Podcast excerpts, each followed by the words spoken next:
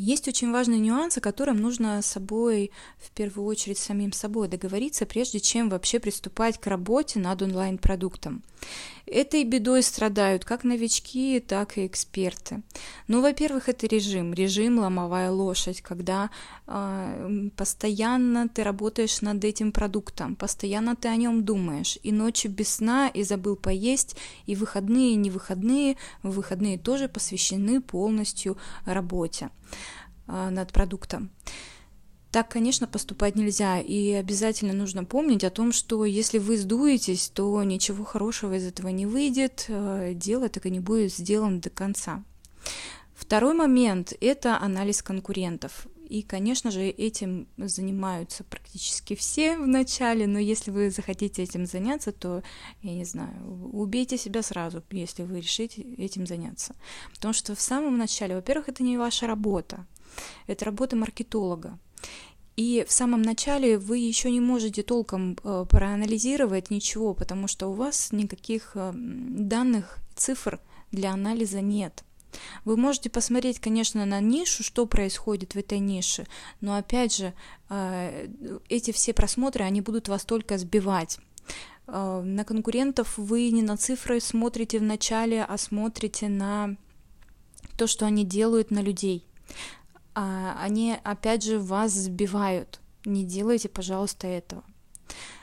Момент такой, что все хочется и сразу сделать в онлайне. И марафон, и курс, ну, конечно же, мы будем начинать с курса.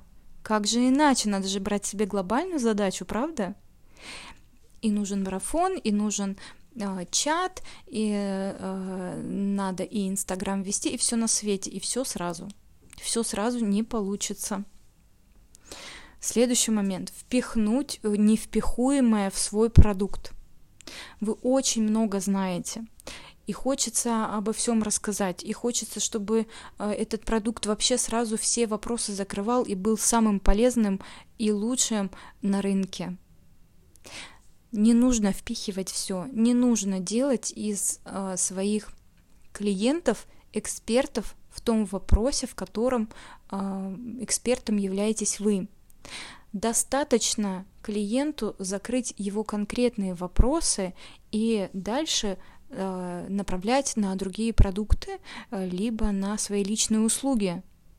Все подряд в один продукт впихивать не надо, как и по вопросам, по содержанию я имею в виду, так и по объему информации этого содержания. Экспертов делать не надо. Нужно закрывать конкретную задачу конкретным продуктом. Следующий момент, их даже два, это бесконечное изучение и улучшайзинг.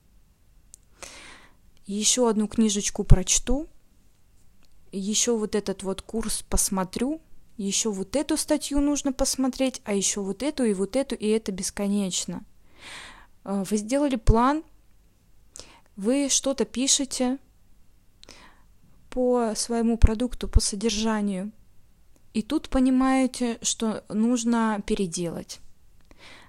Вроде как бы уже близится дело к завершению, но вы вдруг понимаете, что еще надо что-то изучить и снова что-то переделать. Здесь нужно понимать, и мы с вами с этого начнем – такое понятие, как минимально жизнеспособный продукт. Вся работа, которую вы делаете на старте, в начале, она просто должна быть закончена в том виде, в котором она есть, и запущена в работу. А все улучшения, все дополнения, это уже будет, конечно же, но в процессе потребления клиентом вашего продукта.